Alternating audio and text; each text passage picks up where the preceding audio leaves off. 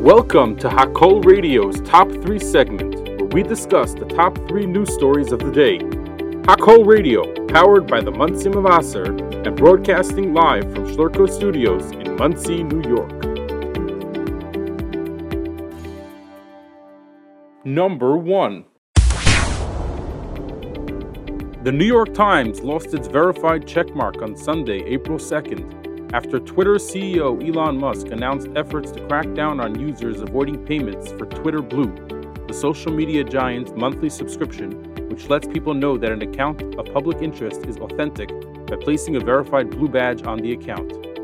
Twitter is winding down its blue checkmark verification for public figures. That's left celebrities worried about impersonators on the platform. One journalist warned it's a crime in some states to impersonate someone on social media. Musk, along with the official Twitter verified account, announced on March 23rd that the social media company would set a deadline of April 1st for verified users to apply and keep their status. Those who refuse to pay the $8 per month subscription for individuals or $1,000 per month for organizations would begin to, lose their, both their blue check mark and verified status.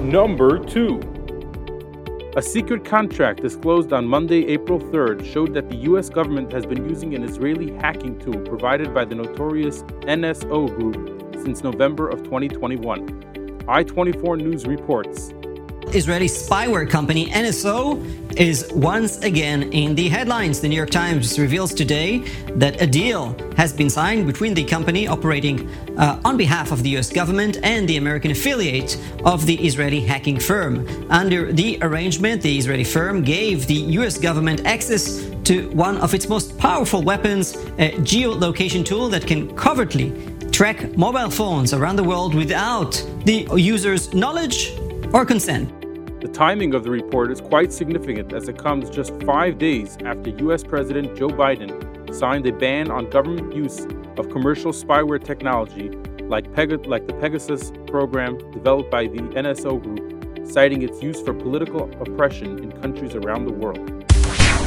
Number 3 Oil prices spiked once again on Monday, April 3rd, after OPEC Plus producers unexpectedly announced that they would cut output.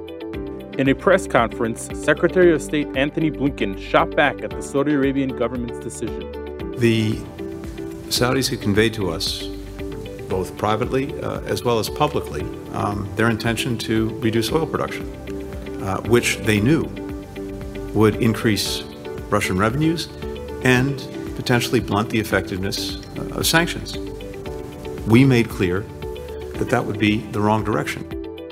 Brent crude, the global benchmark, jumped to an average of $84.13 a barrel, while WTI, the US benchmark, rose to an average of $79.83 per barrel.